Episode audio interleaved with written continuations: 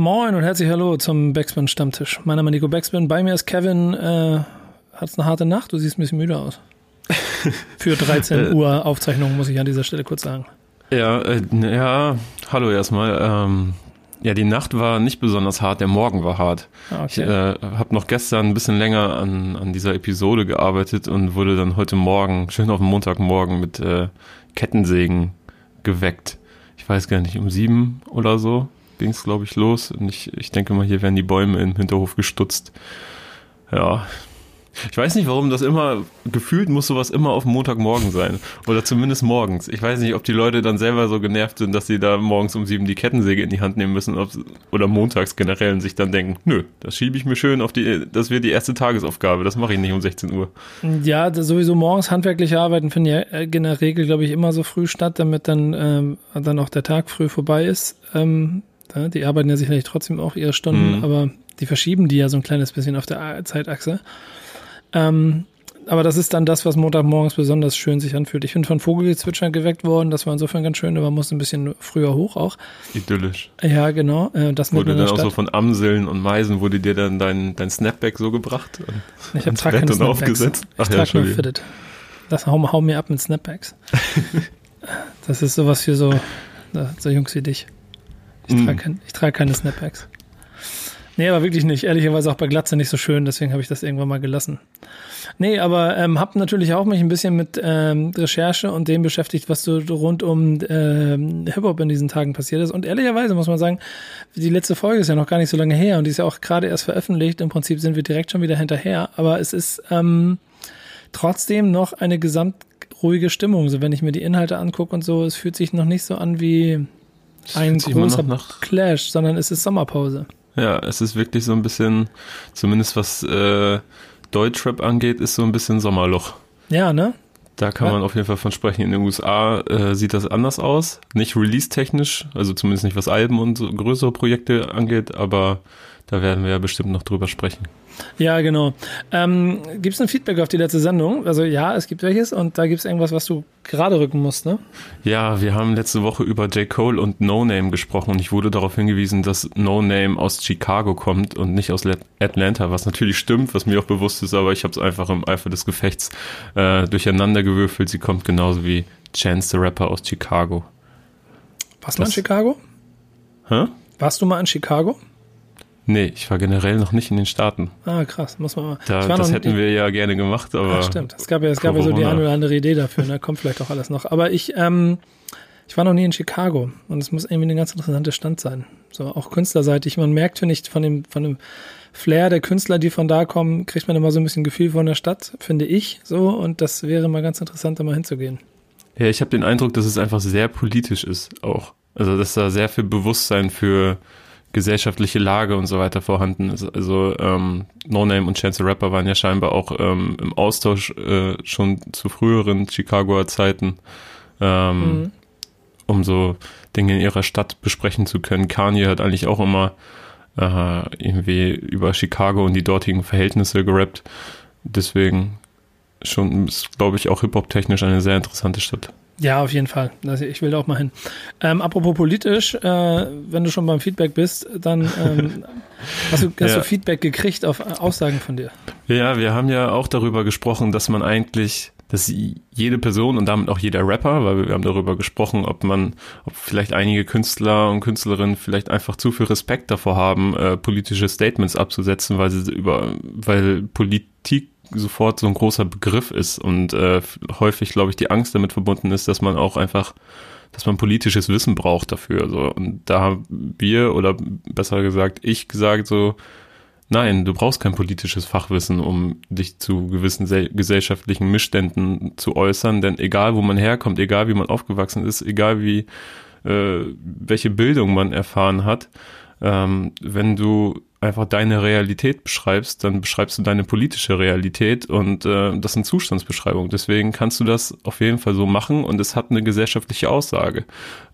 Egal, ob ich vom Dorf komme oder dort aufgewachsen bin zumindest und du mitten in Hamburg aufgewachsen bist oder ob jemand und das sagte der Kommentar mal Lauterbach, wenn jemand wenn ein Milliardär mit Yachten und Limousinen aufgewachsen ist oder von seinen Erfahrungen damit redet, ist das dann auch politisch? Ja, natürlich ist das politisch, wenn das seine Lebensrealität ist und wenn die Probleme, die er hat, sind, dass seine Yacht zu teuer versteuert worden ist, oder dass er sich jetzt gerade durch die Steuersenkung für ein halbes Jahr eine Yacht ein bisschen günstiger schießen kann, ja, dann ist das doch ein gesellschaftliches oder politisches Thema, worüber man sprechen kann. So, ob wir dann ein paar Ansichten teilen, weiß ich nicht, aber das ist natürlich dann auch gesellschaftlich wichtig. Ja, es ist ganz interessant, dass für die meisten wahrscheinlich das Gefühl von was politisch und was politisch nicht ist, auch immer mit den Problemen aus dem eigenen Kontext heraus. Also, dass es damit zusammenhängt, so, aber es stimmt schon. Es ist auch ein interessanter Dialog und auch ehrlich gesagt, deine Ausführungen dazu, habe ich noch mal eine Sekunde länger darüber nachgedacht. Stimmt ja auch, was das Ganze spannend macht. So oder so ist es aber, und das finde ich ja das Entscheidende und Wichtige daran, in unserer Kultur ziemlich wichtig, dass man sich damit beschäftigt und schon auch, und das ist dann ja quasi Hand in Hand gehen, damit dieses Thema mit Haltung und Bewusstsein immer weiter stärkt, was vielleicht auch über die Zeit ein bisschen verloren gegangen ist. Da wird es genug Content geben, über den wir heute noch reden können, denn auch wir haben wieder ein bisschen was gefunden, was an Thematiken für uns auf dem Plan steht. Wir haben noch eine These, die nicht so alt ist, aber deshalb auch nicht ganz so, ich glaube, da wird es eh nicht so viele Kontroverse geben. Die These der letzten Woche, die wir jetzt ja ab jetzt immer gemeinsam quasi aufsetzen, war relativ simpel. Das Deluxe-Boxen-Business ist am Ende. Der erste kurze Tenor, den wir so bekommen haben, ist ziemlich gleich. Nele hat zum Beispiel auch geschrieben, dass es da nicht mehr eine Steigerung geben kann. Ich glaube, das wird auch einfach durch die Eckdaten, durch das Spielfeld, auf dem das Ganze stattfindet, auch schon limitiert.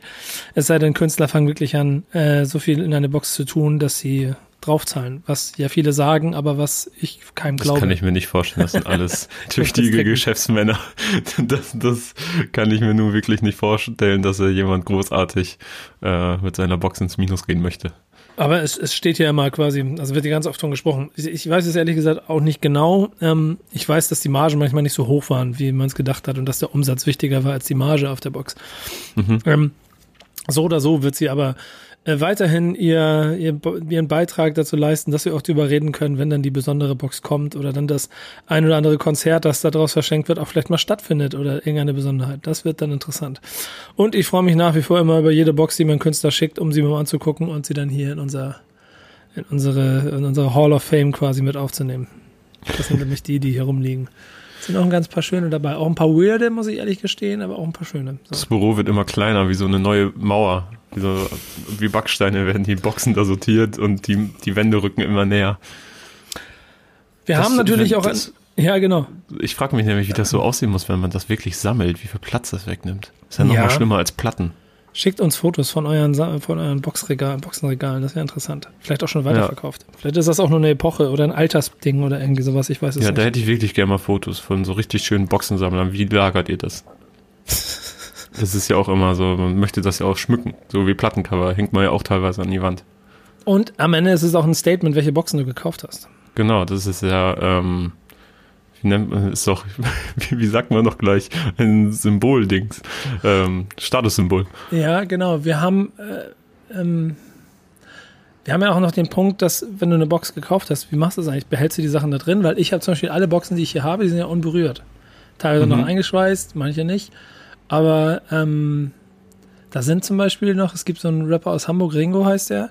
Der hat ein Pusher-Handy damit reingetan. Da liegen immer noch 2 Boxen mit Pusher-Handys. Also, ein funktionstüchtiges Handy? Ja, genau. Wenn wir mit so einem SIM drin, oder wie? Ja, du musst reinstecken, ne? Aber ja. Pusher-Handy halt. Geil. So groß. Ich habe hier original 3 Boxen. Ich bin ja hier zu Hause und ich habe 3 Boxen hier in meinem Zimmer stehen. Und das sind auch die einzigen, die in meinem Besitz sind. Mhm. So, sagst du jetzt welche oder ist es eine Überraschung? Willst du raten? Welche? Ich habe eine davon gekauft und die anderen beiden geschenkt bekommen. Trettmann-Box? Ja, die DIY, die habe ich geschenkt bekommen. Schwierig. US-Rapper haben keine Boxen gemacht. Eine Bushido-Box? Nein, ich glaube, zu den Zeiten, wo ich da so aktiv hinterher war, gab es noch keine Boxen. Aber ich weiß es nicht. Casper, die habe ich mir gekauft. Welche Casper? Hinterland und die von Finn Kliman letztes Jahr zum Album. Ach so, sehr gut. Und hier die Knee-Box, die habe ich auch, die habe ich geschenkt bekommen. Sehr schön. Okay, reicht auch. Das ist eine gut sortierte Boxensammlung. Ja. Ich habe vor 5 Minuten schon versucht, die Überleitung zu machen. Ich mache sie jetzt ganz simpel. Wir haben nach einer alten These auch eine neue These, deswegen jetzt gibt's die These. Die These vom heutigen Stammtisch ist eigentlich hart verknüpft mit etwas, was wir nachher in den Songs haben. Und es wird jetzt ein kleines bisschen gefährlich, dass wir das im Prinzip jetzt schon als These aufsetzen und vielleicht damit schon verraten. Aber machen wir nicht. Lass uns über das Thema reden. Gute Musikvideos sterben nie aus, ist die These, die in den Raum geworfen wurde. Wie stehst du dazu? Grundsätzlich stimme ich dem zu. Also sowohl als Konsument, der sich gerne schöne Musikvideos reinfährt, als auch künstlerseitig gesehen, denn sie werden ja nach wie vor noch und nöcher produziert. Und ich habe den Eindruck, dass Musikvideos auch immer stärker werden mit der Zeit, natürlich, weil man immer mehr an technischem Know-how und so weiter und Inspirationen dazu bekommt. Aber was ich meine, sie werden mit sogar mit kleinem Budget immer stärker durch Digitalisierung, das Internet, Verknüpfung und so. Sei es, dass man schneller Leute kennenlernt, die Dinge umsetzen können, oder dass man halt durch das Internet und durch technische Möglichkeiten halt ganz anderen Spielraum hat. Was mich aber, da können wir gleich bestimmt drüber reden, was sich mir nicht so ganz erschließt, da haben, glaube ich, auch unsere Kollegen aus dem Splash-Podcast, Splash-Late-Night-Podcast schon mal drüber gesprochen. Wie ist das denn mit der Finanzierung? Weil so Videos sind echt nicht günstig und lohnt sich das überhaupt noch, so krasse Videos zu produzieren, da vor allen Dingen verhältnismäßig zu dem Geld, was man dafür in die Hand nimmt.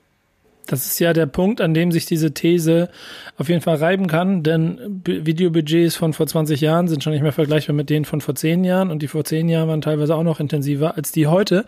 Große Künstler, auch große Deutschrap-Künstler, sorgen natürlich trotzdem dafür, dass sie noch Budget haben, was dann vielleicht ganz oft aber auch mehr in Travel als in die Konzeption fließt und das wiederum macht das Musikvideo an sich, glaube ich, auch immer als immer schwierigeres und immer höheres Gut, denn du hast schon recht, also ich glaube auch, dass nach wie vor weitestgehend alle Videos irgendwie, alle Songs, die relevant sind, auch ein Video kriegen, das merkst du schon so.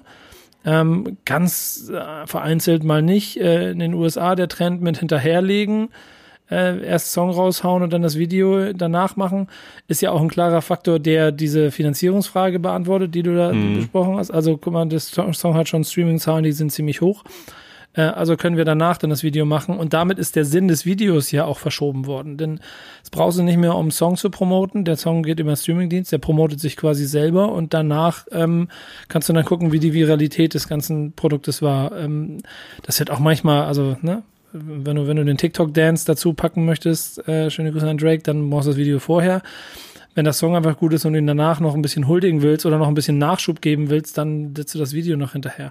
Und genau da ist aber so ein bisschen die Spielfläche. Denn das Massenproduktvideo, was ich auch wahrnehme und auch wenn ich mir sehr viele angucke, manchmal auch relativ belanglos ist, egal ob das jetzt viel oder wenig Geld gekostet hat, ist so ein bisschen der Kreativität und der Idee zum Song gewichen. Und es wird immer wieder solche Videos geben. Wir haben ja auch in der Recherche so ein paar dazu gesammelt, aber mir fallen halt auch in der Vergangenheit wie in der Neuzeit immer wieder Dinge ein, die einfach prägend sind. Und also bei mir ist das Erste, das mir sofort eingefallen ist, als ich über die These auch nachgedacht habe, war dieses This is America von Charles Gambino, was einfach so krass in sich gebaut war durch diesen Fluss in dem Video und den klaren Statements da drin, das ist in sich ein Kunstwerk. Und den letzten Satz, dann bist du wieder dran, es sorgt halt auch noch für eine weitere Ebene, dass das Video dafür sorgen kann, dass der Song geiler ist, als wenn du ihn vielleicht nur gehört und nicht gesehen hättest. Absolut. Und das ist bei This is America ja zum Beispiel sehr stark gegeben, wobei man ja auch Da konnte man aber ja fast die Uhr nachstellen, dass das sehr erfolgreich wird und von sehr vielen Leuten gesehen wird, wenn man dieses Konzept sieht und dieses Video, wie es umgesetzt worden ist, plus den Song, der natürlich auch kontrovers diskutiert worden ist und sehr vielschichtig diskutiert worden ist und man wirklich eine realistische Chance hat, dass dieser Song und das Video viral gehen wird, dass es nicht nur Rap-Fans erreichen wird, sondern dass es generell Leute begeistern wird. Das kann man vielleicht sogar Also mit Rammstein, so, da weiß man ja auch, dass, also ich hätte nie im Leben den Deutschland-Song von Rammstein, glaube ich, so gehört, wenn es dieses Video von Spectre nicht gegeben hätte. So, da merke ich dann zum Beispiel, dass mich das dann anspricht dadurch, dass das etwas so krass geschaffen wird, was aber auch kontrovers ist, was diskutiert wird. So bei Deichkind zum Beispiel, das sind auch immer krasse Videos, die gucke ich mir eigentlich auch immer an, obwohl ich nicht mal die Mucke unbedingt hören würde. Ja, ich habe schon zum dritten Mal die Gedanken, einen Einwurfgedanken mit dabei gehabt. Ich finde bei Rammstein zum Beispiel das vollkommen richtig, weil also Rammstein ist aber immer noch, und das kommt fast aus einer vergangenen Zeit, Prototyp dafür, dass das Video über dem Song steht, sondern es geht um die Inszenierung und dafür ist das Bild stärker als das reine Audio, was dann automatisch jedes Rammstein-Video immer zu einem Skandal machen soll. Da gehört dann natürlich auch Kreativität, aber vor allen Dingen auch in dem Fall immer auch die Kontroverse mit dazu. Deichkind hast du selber angesprochen. Da gibt es zum Beispiel auch ein anderes Beispiel für ein Video, von dem ich nicht weiß, aber ich kann mir nicht vorstellen, dass es jetzt sonderlich teuer gewesen ist, obwohl wahrscheinlich schon durch das Setup und wie sie es bauen wollten, aber unheimlich kreativ. Und ich habe mich damals in dieses Dinge-Video verguckt, inklusive der Szene. War das das mit Joey Bargeld? Ja, genau. Wo sie die Waschmaschine so Genau, wo sie so reihenweise Waschmaschinen. Das können auch einfach nur 10 Waschmaschinen vom Sperrmüll gewesen sein. Dann haben die zusammen vielleicht ein Dusi gekostet oder 500 €. Und es ist in einem verlassenen Haus gedreht worden. Aber es hat so eine krasse, schöne Inszenierung. Einfach da auch wieder durch die Absurdität und die Überspitzung der Künstler. Und ich glaube, das war geil. Ja, und das ist so der entscheidende Punkt. Sei kreativ, dann kannst du geile Sachen machen. Es gibt natürlich auf der anderen Seite auch Leute, die, keine Ahnung, durch das, was passiert und also durch das, was es in der breiten Masse gibt, dann immer einen draufsetzen müssen und dann brauchst du Geld. Weil der nächste Schritt ist ja im Prinzip, dass deine Musikvideos Spielfilme sind. Und da gab es ja immer schon mal Beispiele dafür, aber da ist, glaube ich, noch ein bisschen Spielraum, so dass du in die Nähe von Spielfilmen kommst. Ja, ich frage mich halt, ich sag jetzt einfach mal so, bei durchschnittlichen Songs mit durchschnittlichen Videos, und das soll jetzt gar nicht respektierlich sein, deswegen werde ich auch keine Namen oder Beispiele nennen, aber da frage ich mich halt, hätte es jetzt das Video gebraucht, was jetzt wirklich sehr viel Aufwand und Planung wahrscheinlich und Geld halt auch nochmal gekostet hat, aber dem Song gar nicht so krass den Mehrwert bringt, weil es nicht so als Katalysator funktioniert, sondern, also es gibt ja keine Musiksender mehr, keine TV-Sender mehr, die du mit einem guten Video überzeugen musst oder so. Aber du darfst ja nicht den Gedanken verlieren, dass du natürlich als Künstler immer noch alle Plattformen bedienen musst. Mhm. Und du brauchst das Video für YouTube oder, lassen wir mal YouTube sein, weil ansonsten ist es halt das ohne Bild im Vergleich zu den anderen. Und ich bin mir ziemlich sicher, dass das schon in die Strategie mitgehört, aber du hast halt nicht mehr 50, sondern vielleicht nur noch 20.000 Budget fürs Video oder 100, als du es früher gehabt hättest. Und deswegen musst du dir halt immer mal ein bisschen was einfallen lassen, um Statement zu setzen. Und manchmal braucht es auch nicht viel, sondern es reicht eine Kleinigkeit, die dafür sorgt, dass auf einmal trotzdem jeder darüber redet. Aber ganz ehrlich, dann produziere doch lieber, anstatt ein 3-minütiges durchschnittliches Video, dann produziere doch lieber richtig, richtig geile 30 Sekunden und mach das als Teaser für deine Insta-Story oder so. Ja, aber dann hast du wieder keinen Impact auf YouTube. Dann fehlt dir der YouTube-Einschlag. So, den darfst du nicht vergessen. Das ist für die Strategie bestimmt schon unheimlich wichtig. Und wenn jeder in der Lage wäre, sich das eine Ding einfallen zu lassen, dass das Masterpiece ist, dann würde es nur noch Masterpieces geben und dann wären sie alle wieder belanglos nebeneinander. Aber guck mal, wenn du ein bisschen in die Vergangenheit zurückblickst, ich muss sagen, jeder weiß, 50 Cent in the Club, als er da Kopf überhängt. Und haben wir hier, glaube ich, schon mal drüber, weiß ich nicht. Aber seine Klimmzüge gemacht. Wie heißen die? So hoch. Die Dinger, das ist, also ich kann mich noch genau daran, jeder hat diese Szene gesehen. Ja, ja. Und das kostet kein Geld. Das war auch nicht mal besonders gut ausgeleuchtet. Das ist, weißt du, das ist einfach nur eine Idee. Etwas, was knallt, so. Also, das ist, finde ich, total. Damals war es auch mal ein bisschen was anderes. Da haben die Musikvideos auch nochmal was anderes gekostet, weil du konntest das ja nicht einfach du konntest deine Dateien nicht auf einer externen Festplatte speichern und dann bearbeiten, sondern du hast ja teilweise richtig noch auf Film gedreht, so auch so zu so Agro-Berlin-Zeiten. Und wenn dann so ein Video zu, keine Ahnung, Neue Deutsche Welle von Flair rauskam, dann hing da nicht nur so ein bisschen Marketingbudget für das neue Flair-Album dran, sondern eigentlich fast die Label-Existenz, weil da so viel Geld reingesteckt worden ist, in der Hoffnung, dass es dann wieder durchs Musikfernsehen rausgeholt wird, was aber auch wichtig war, denn ohne hat es nicht funktioniert und deswegen hat man ja dann auch sehr übervorsichtig zensiert damals, erinnere ich mich, damit die Songs auch wirklich, beziehungsweise die Videos auch wirklich im Fernsehen gespielt werden. Ja. So, das finde ich schon auch krass. Pass mal auf, ich mache gerade nebenbei was, weil ich ein bisschen durch die Videoliste durchskippe. Deswegen war ich in einer halben Sekunde nur kurz noch hier im Ton versunken. Ich gucke mir zum Beispiel gerade ein Video an, an das ich mich gerade erinnert habe, das Picasso Baby von Jay-Z. Mhm. Diese Performance Art, wo er irgendwo in so einem Theater ist und dann performt und dann die Leute mit interagieren und so. Auch wieder, kostet nicht viel Geld, ist aber unheimlich kreativ. Und ich glaube, das ist das, was, du darfst ja nicht vergessen, dass auch die Filmemacher immer größer und immer mehr werden und immer mehr Leute eine Kamera in der Hand halten, aber sie vielleicht noch nicht die großen Budgets haben von früher und nicht ein Team von 40 Leuten mitbuchen können, sondern vielleicht auch nur zu zweit sind. Und das wiederum aber auch die Kreativität anregt. Und wenn das der Fall ist, werden wir da noch wieder geile Ideen bekommen. Und dann geht es nicht um das Bild.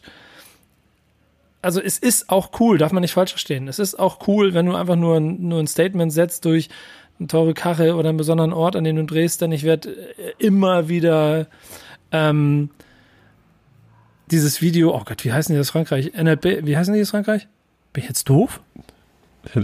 PNL meinst du? Ja, ich will NLP sagen, warum auch immer. PNL, warum auch immer. Dieses PNL-Video, wo sie auf dem Eiffelturm drehen, das hat Geld gekostet, hat richtig, richtig Geld gekostet, ja. Und das ist auch unabhängig oder oh Gott, heute sind die Worte alle hier, ungewöhnlich für die Zeit, in der wir sind. Werder hatte ich richtig mitgenommen am Wochenende. Ja, ich merke das schon. Das macht mich fertig. Ich bin immer noch sauer auf Dortmund. Aber das ist ein Statement. Das ist ein Statement, sich da oben hinzusetzen. Und das hat viel Geld gekostet, aber trotzdem wird jeder über dieses Video, das gesehen hat, wird jeder über dieses Video noch in Jahren reden. So. Und jedes Video an einem anderen Genre von jemandem wie Stromae ist in sich Kunst. So. Das ist mehr als ich mache einen Shot. Trotzdem ist der coole Shot vor dem Auto, das viel Geld gekostet hat, gut ausgeleuchtet in dem Studio, vielleicht auch ganz schick, aber du wirst halt nicht diesen Impact haben. Da ist sogar wieder eher die Flair-Idee mit Atlantis und die Covershooting unter Wasser, wenn er da ein Video draus gemacht hätte, da hätten alle Leute wahrscheinlich jahrelang von geredet. Tun sie so vom Cover auch, aber das sind so die Effekte, die du brauchst, um irgendwas Besonderes zu machen. Das ist meine Meinung. Sehe ich.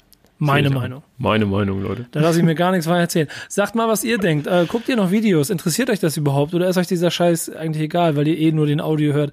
Und hat das Video noch einen Effekt? Denn da kommen wir nachher zu unseren Songs. Also bei mir war es genauso, ich glaube bei dir auch, dass das Video auf jeden Fall noch Einfluss auf den Song hatte, den wir als Song der Woche hier mit in die Sendung genommen haben. Ja, safe. Es gibt auch so Sachen wie Joji zum Beispiel, den ich erst durch Musikvideos entdeckt habe. Richtig krasse Musikvideos macht er. Und dann habe ich die Mucke lieben gelernt. Ja, es gibt so viele Künstler. Ich finde auch ehrlich gesagt, auch bei Casper war sehr viel Haftbefehl, sehr, sehr viele Videos, die sehr viel auch Kreativität und auch Statements hatten. Jedes Shindy-Video in sich ist irgendwie auch immer ein Statement. Es gibt in Deutschland schon ein paar, die das sehr, sehr gut drauf haben. Auch jetzt, also das letzte Video von Bones, so mit dem, dass die Kompilla 187 Straßenbahn erschossen wird. Das jetzt vielleicht nicht, bleibt es nicht bei jedem hängen oder so, aber es wird auf jeden Fall auch seinen Eindruck hinterlassen. So, vor allem je nachdem, was danach kommt. Dieses berühmte To Be Continued dahinter sorgt ja immer dafür, dass man erwartet, da kommt jetzt als nächstes der Zombie-Film oder so. Aber du kannst mit Videos heute schon auch noch Statements setzen und das ist glaube ich, uns sehr wichtig, dass wir das hier gesagt haben. Ich erinnere mich auch an Haftbefehl direkt, der in Videoform den Opfern von Hanau gedenkt hat. Und wenn das nicht auf der Musik passiert, dann im Video, dann ist das auch ein ganz klares Statement von einem großen Künstler. Genau. Also, ihr Fragen habt ihr mitbekommen, jetzt seid ihr dran, sagt uns, was ihr davon haltet, dann nehmen wir das Feedback in die nächste Runde mit rein, hier bei YouTube oder so kommentieren, freuen wir uns drauf. Wir haben noch eine kleine Neuigkeit oder Neuerung hier bei uns im Podcast, wir wollen ein bisschen über Inhalte aus im Haus sprechen und das liegt, ich erkläre es kurz einmal vorweg. Es soll euch bitte nicht langweilen, aber uns ist das schon sehr wichtig, da wir, was ja dem einen oder anderen schon sicherlich ein bisschen auffällt, wie wir im Moment unsere Arbeit machen, uns auch ein kleines bisschen umstellen und anders aufstellen. Bestimmte Dinge vielleicht gerade nicht mehr machen, bestimmte Dinge besonders machen und deshalb ist es uns besonders wichtig, dass wir auch den eigenen Content so ein bisschen klar machen. So und Deswegen gibt es jetzt die Rubrik Backspin Inside. Und da können wir natürlich Dinge anführen oder müssen wir auch anführen, wie bitte guckt Zino dabei zu, wie er eine Frage der Ehre stellt, oder guckt Marvin dabei zu, wie er euch US-Rap erklärt, und das auf eine sehr lustige Art und Weise in seinem Room. Ich habe da sehr viel Freude dran. Hört auch alle unsere 100.000 Podcast-Formate, aber es gibt diese Woche ein Format, das wir besonders vorstellen wollen, weil uns das schon auf dem Herzen liegt, oder? Yes, es ist nämlich eine sehr schöne wertige Geschichte im Endeffekt dabei herausgekommen. Und zwar haben wir ein neues Format, ja, aus dem Boden gestanzt quasi, Backspin Calling. Und wir haben aus der Not eine Tugend gemacht, denn Corona hat dafür gesorgt, dass wir nicht mehr rausfahren konnten, um zu produzieren. Also haben wir es wie viele andere so geregelt und Gespräche über das Internet geführt. Und jetzt haben wir uns gedacht, so hey, das ist ja eigentlich relativ easy, das so zu machen, warum behalten wir das nicht bei? Und gerade wenn da so schöne Sachen herauskommen, wie unsere Backspin Calling-Reportage, in der wir uns damit beschäftigt haben, wie hat sich Corona jetzt eigentlich auf die Musikindustrie ausgewirkt, und haben da verschiedene Zweige der Industrie am Beispiel von deutschen Rap ausgekundschaftet, sage ich mal. Ja, ich muss auch sagen, hat Spaß gemacht. Wie du schon gesagt hast, aus der Not eine Tugend gemacht. Und wir werden dieses Format auch in die Zukunft mitnehmen, weil es in sich so super funktioniert. Ich habe so ein bisschen so dabei das Gefühl gehabt, immer wenn man Talkrunden versucht hinzubauen, so, dann versucht man die Leute in einen Raum zu kriegen und dann reden sie miteinander. Manchmal ist es ja trotzdem auch ein Single-Statement so, und daraus wird dann am Ende ein Mix. Diese Bereitschaft bei allen, jetzt per Videokonferenz miteinander zu reden, die viele Leute natürlich auch irgendwann langweilt, und ich höre jetzt auch schon Stimmen, die sagen, langsam sind die Formate mit Videocalls durch. Ja, verstehe ich, aber wir werden es trotzdem so weiterführen, weil wir halt in der Produktionsseite es für uns sinnvoll finden, ist dieses Format wie gemacht dafür.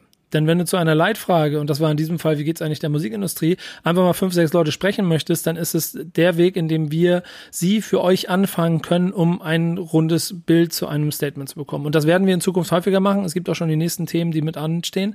In dieser Folge bin ich aber sehr glücklich darüber, dass wir einfach mal Salva Humsi zu Wort kommen lassen konnten, dass wir mal Miri zu diesem Thema, die selber auch noch einen Corona-Rap gemacht hat, wow, schöne Grüße, aber auch mal die Industrie mit reinzuholen, so mit Patrick Tiede zum Beispiel, oder Richard Wernicke von dieser, also ein rundes Bild und die Festivals dazu. Und also ganz ehrlich, ich glaube, man hätte auch 6 Einzelpodcasts machen können, sie wären auch alle sehr spannend gewesen, aber so haben wir gedacht, wir schaffen ein neues Format, das euch da draußen auch quasi so ein bisschen weiteren Diskussionsstoff bietet und ein bisschen einordnet, was ihr da so mit Halbsätzen draußen immer seht. Ja, und ich habe das ja damals immer geliebt, ne, als ich so, keine Ahnung, wie alt bin ich, als ich so 10 Jahre jünger war und dann auf YouTube so diese hinter den Kulissen Talks hatte. Wenn dann zum Beispiel bei uns, bei der Backspin irgendwie Talkrunden waren mit Julian Gupta und Hasse nicht gesehen, wo dann darüber gesprochen worden wurde, wie wird überhaupt so ein Festival gebucht und wie arbeiten Rap-Medien und sowas. Und das habe ich immer aufgesogen. Ich fand das immer sehr interessant und deswegen freue ich mich auch wenn es dann, es interessiert ja dann immer noch ein bisschen weniger Leute als vielleicht die Schlagzeile, aber mich hat das immer unfassbar gefreut, wenn es sowas gab, und deswegen habe ich mir das immer direkt reingezogen und freue mich, dass wir auch jetzt noch solche Inhalte kreieren können. Ja, an dieser Stelle auf jeden Fall auch noch einen lieben Dank an Simon, und der jetzt übrigens auch hier im Hintergrund ist und die Redaktion für den Podcast gerade macht. Und auch Pauline, die beide im Moment so ein bisschen im Hintergrund mit daran arbeiten, dass auch die nächste Folge bereits vorbereitet wird. Ich freue mich schon drauf, wird ein schönes Thema. Gebe ich einen Hinweis? Naja, machen wir schon einen kleinen Hinweis? Nee, wir lassen uns überraschen. Aber schneller als ihr denkt, kann die nächste Folge schon kommen, und wir werden das kontinuierlich durchführen, um hier langsam so dieses Format ein bisschen im Leben zu halten. Ha? Langsam tickt die Uhr. Ja, genau, TikTok. Mal gucken. Aber so. Denn das nur als kleiner Ausflug, wir werden euch hier bei Backspin Inside also auf jeden Fall immer ein bisschen auf das hinweisen, was wir so machen. Jetzt geht's aber zu dem, was die Welt brennend interessiert, in den News. Welche Nachricht ist bei dir am meisten hängen geblieben diese Woche? Am meisten kurz mal die Liste durchgehen, kurz überlegen, die Frage war nicht vorbereitet. Ja, von Villa von mir. Also am meisten habe ich mich mit der Diskussion rund um Bad Mom's Day beschäftigt. Ja. Würde ich auch sagen.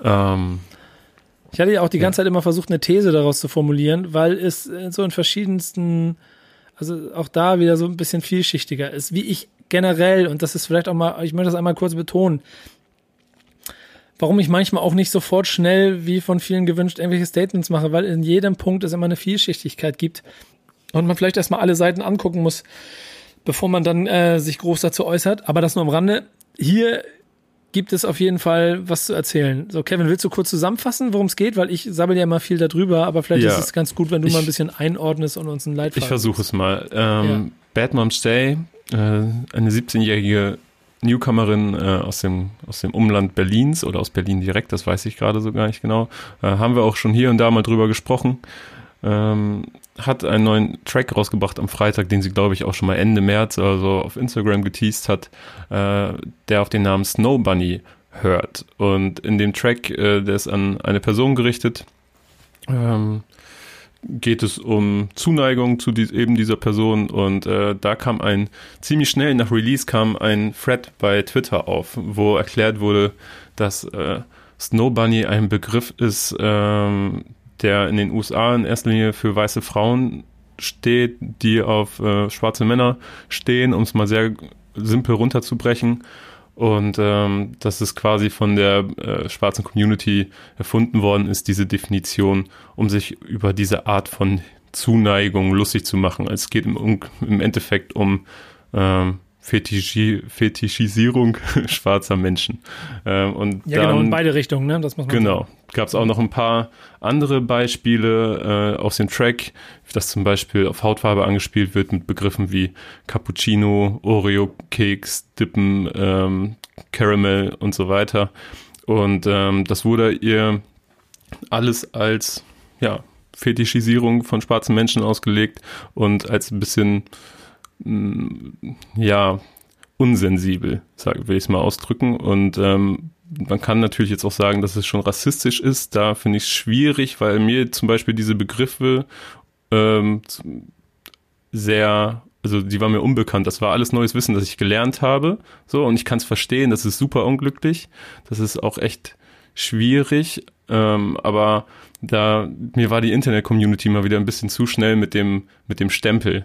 So, das ist Rassismus, das geht gar nicht, ohne sie überhaupt zu Wort kommen zu lassen. Und sie hat sich dann auch ziemlich schnell gemeldet und auch ausführlich gemeldet und gesagt, dass da absolut keine böse Absicht dahinter steckte, dass der Song an eine alte Freundin gerichtet war und sie hat nicht konkret gesagt, dass es ihr leid tut, aber man konnte schon Bedauern herauslesen aus ihren Texten, aus ihren Ausführungen und dass sie sowas niemals hätte tun wollen. Und man hat ja auch gesehen, dass sie sehr viel auf der Straße war zu Black Lives Matter Protesten, und sie ist jetzt auch die letzte, also sie würde mir nicht einfallen, wenn es darum geht, welche deutschen Rapper oder Rapperinnen fallen durch solche Dinge auf. Insofern finde ich ein ganz interessanter Fall, weil du ihn sehr detailliert betrachten musst, weil auf der einen Seite der Trigger, der gerade sehr stark ist, die Empörung darüber, dass an einem Thema, dass an einem Thema mit einem Thema falsch gearbeitet wird, sofort dazu führt, dass die Leute direkt darauf reagieren und quasi in die eine Richtung schreien. Und hier wird ihr klar direkt ein Vorwurf gemacht, der es ist alles sehr schwierig, ich muss versuchen, das genau zu formulieren.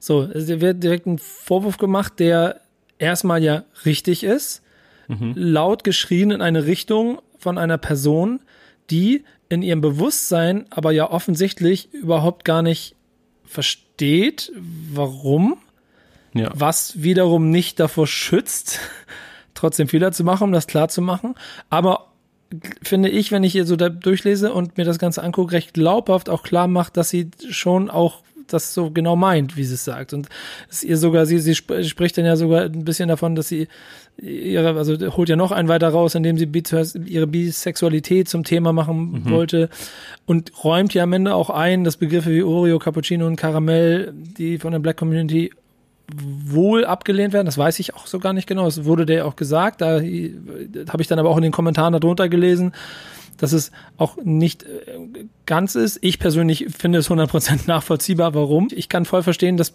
man Begrifflichkeiten dann nicht möchte. So. Und auch da muss man ja jetzt immer sehr vorsichtig sein mit der Formulierung. Aber ich möchte das nur einmal ganz kurz klar gemacht haben. Lange Rede, kurzer Sinn. Und sie kommt also an den Punkt, dass sie aus einer komplett anderen Intention heraus den Song gemacht hat, dafür volle Breitseite bekommt und ist damit vielleicht auch gar nicht unbedingt die 100% richtige Person trifft, ist aber trotzdem richtig ist, dass es thematisiert ist. Definitiv, weißt du? Denn darüber muss man sprechen. Und das, finde ich, ist so das Unglückliche an der Situation, weil quasi so, ich stelle mir so einen Pranger vor, da ist sie so gegengeschmissen, festgetackert und dann beschmeißen sie jetzt alle, weil sie offensichtlich ja etwas falsch gemacht hat. Dabei ist sie vielleicht gar nicht diejenige, die komplett jetzt das auch falsch gemeint hat. Das Gegenteil von gut ist gut gemeint, ist immer ein sehr wichtiges Zitat von Kinderzimmer Production, schöne Grüße. Da sind wir aber wieder beim Alter und der Unbedarftheit einer 17-Jährigen und vor allen Dingen auch einer kompletten Generation, habe ich das Gefühl, die eine gewisse Ignoranz der Geschichte und eine gewisse Ignoranz auch anderen Generationen gegenüber an den Tag legt. Und das gilt ja in allem. So, das muss man ehrlich so sagen. Und dieser Mix führt dazu, dass es hier so geknallt hat. So, ja, absolut. Schlag mal ein. So, ich empfehle euch auf jeden Fall, euch diesen Twitter-Thread dazu durchzulesen. Der Twitter-User oder die Userin, ich gehe aber von einem Twitter-User aus, denn der Name lautet Afroking97, also @Afroking97. Da könnt ihr euch den Thread zu durchlesen mit den detaillierten Vorwürfen, die ich sehr interessant fand. Und das ist es nämlich, ne? Also es wird schnell geprangert und gesagt, das ist so und das ist falsch. Es wird nicht gefragt, sag mal, hast du es so gemeint und so weiter, ne? Also der das Dialog. Das ist ja das nächste Thema. Anders, ne? Genau. Aber das ist ja auch natürlich eine Art und Weise, um sich überhaupt Gehör zu verschaffen, laut zu sein. So, damit dieser Dialog überhaupt erstmal entsteht, muss man irgendwie auffallen, dann ist es nicht gesagt, das ist wirklich alles andere als Normalität, dass deutsche Rap-Künstler und Künstlerinnen auf Vorwürfe solcher Art überhaupt reagieren und eingehen. So, das ist ja schon leider nicht unbedingt an der Tagesordnung. Und jetzt fand ich es eigentlich auch einen ganz netten, was heißt netten Austausch, das kann man so dumm lapidar sagen, ne? Aber ein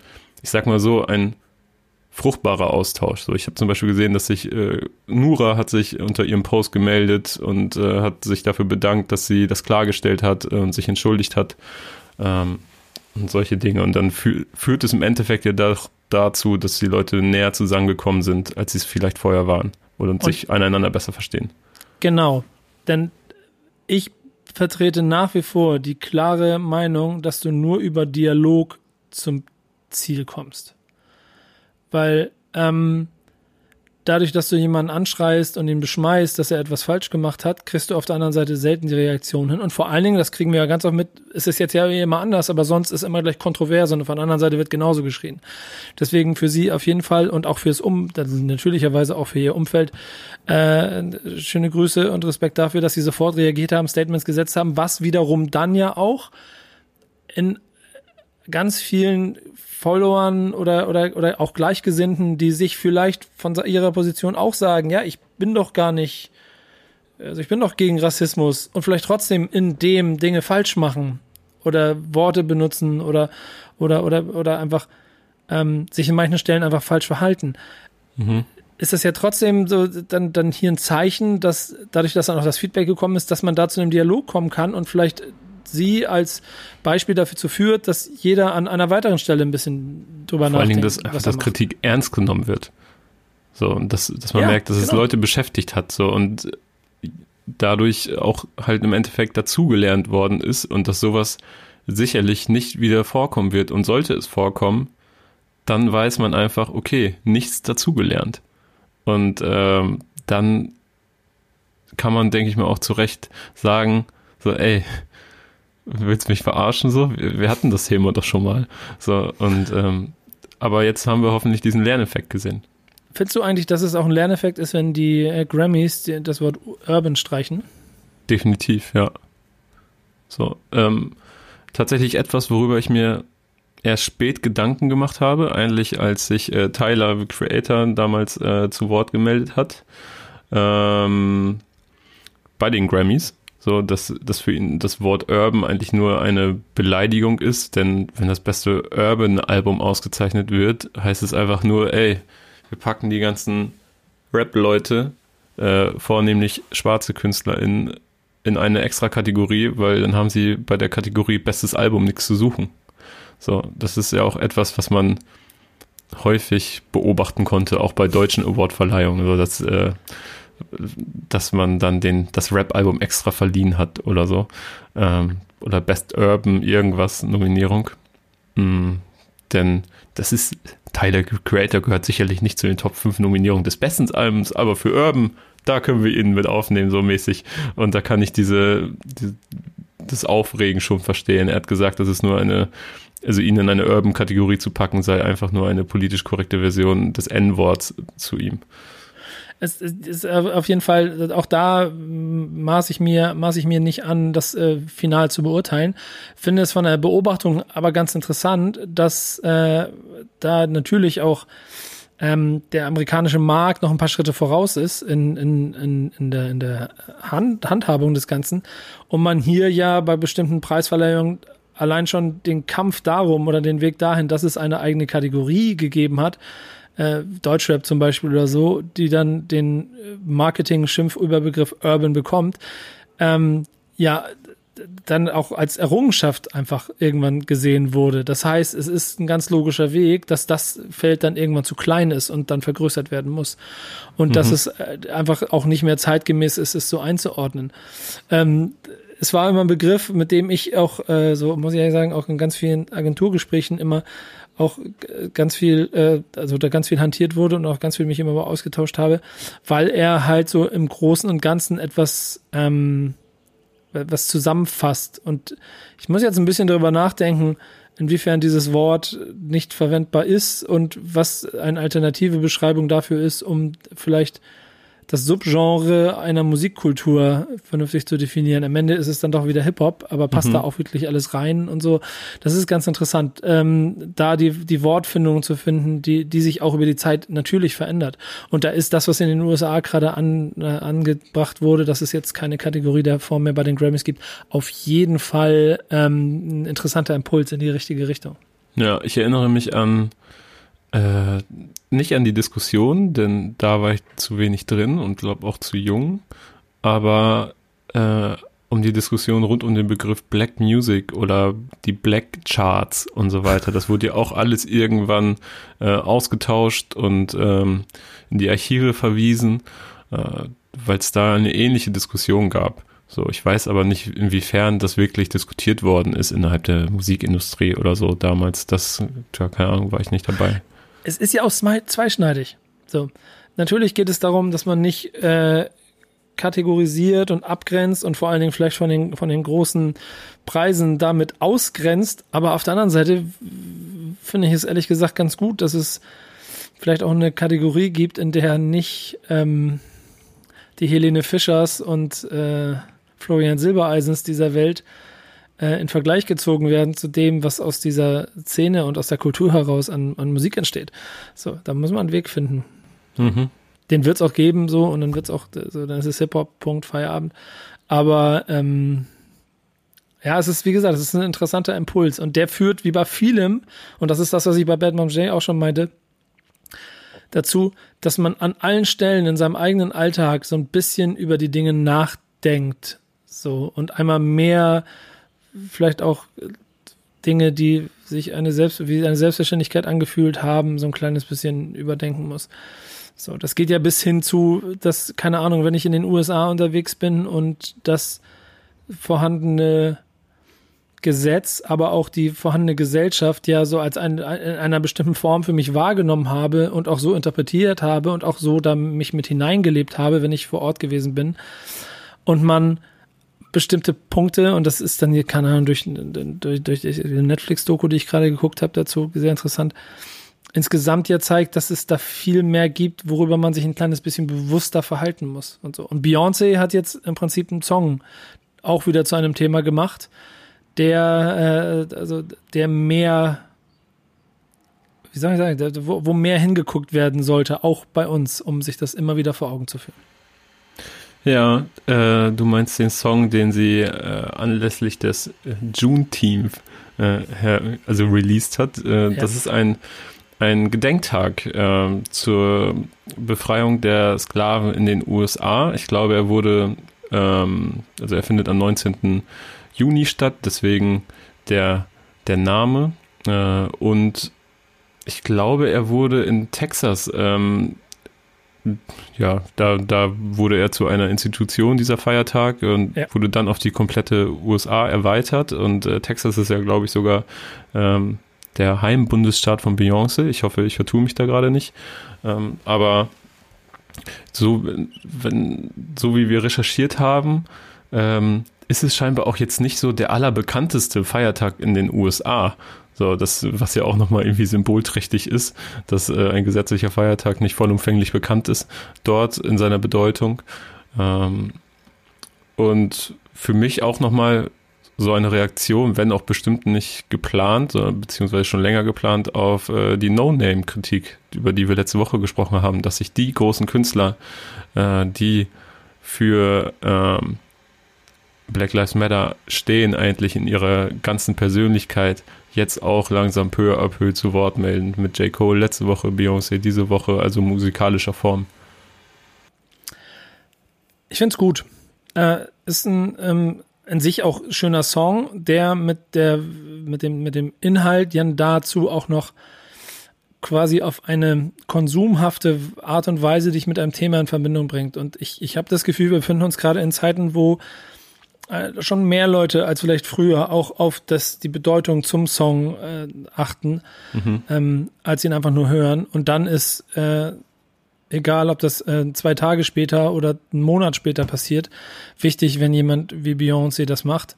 Vor allen Dingen ist es, also da sind wir ja auch bei einem ganz anderen Thema. In Deutschland ist das Thema langsam schon wieder nicht mehr so präsent. Ja, jetzt kommt das nächste Thema, über das wir uns aufregen können. Aber wir haben auch nicht, wie die USA, keine Ahnung, im 19. Jahrhundert noch 4 Millionen Sklaven im Land gehabt, die dann 2 Generationen später miteinander leben in Gemeinschaft und das quasi in anderer Form dann weitergeführt haben. Ja, dafür haben wir einen Weltkrieg angezettelt und der immer noch Nachwehen führt. Also ja, aber das ist eine andere Art und Weise. Da bringst du jetzt, ist Vorsicht jetzt, ist gefährlich. Ja, du vermischt jetzt 2 verschiedene Themen, weil da geht es ein bisschen darum, wie du das ist ja weltumspannend, auch natürlich gesellschaftlich innerhalb des eigenen Landes.